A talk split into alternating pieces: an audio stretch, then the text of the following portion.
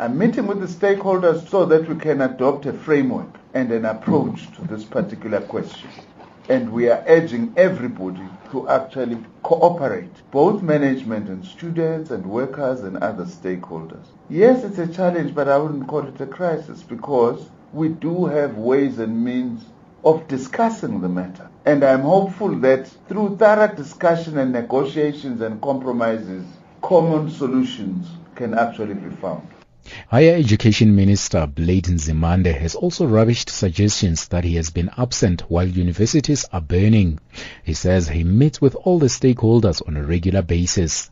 The DA's Shadow Deputy Minister of Higher Education, Yusuf Cassim, believes government is not investing enough in education. The ANC has a opportunity now with the medium-term uh, budget uh, policy statement in order to ensure that it increases uh, the, the grant funding to institutions as well as to the National Student Financial Aid Scheme. Currently, you know, our investment in, in, in higher education and training at the moment with the grant funding being cut um, has resulted in this situation.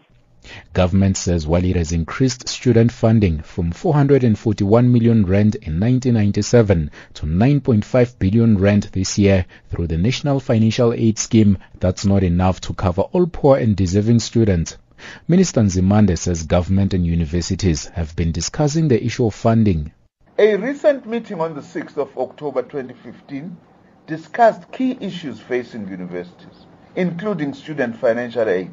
The presidential task team that was set up at that meeting is to come up with ways and means of addressing some of the short-term funding problems as we approach the 2016 academic year.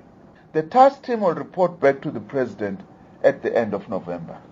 In the meantime, the minister has appealed for calm at all institutions of higher learning.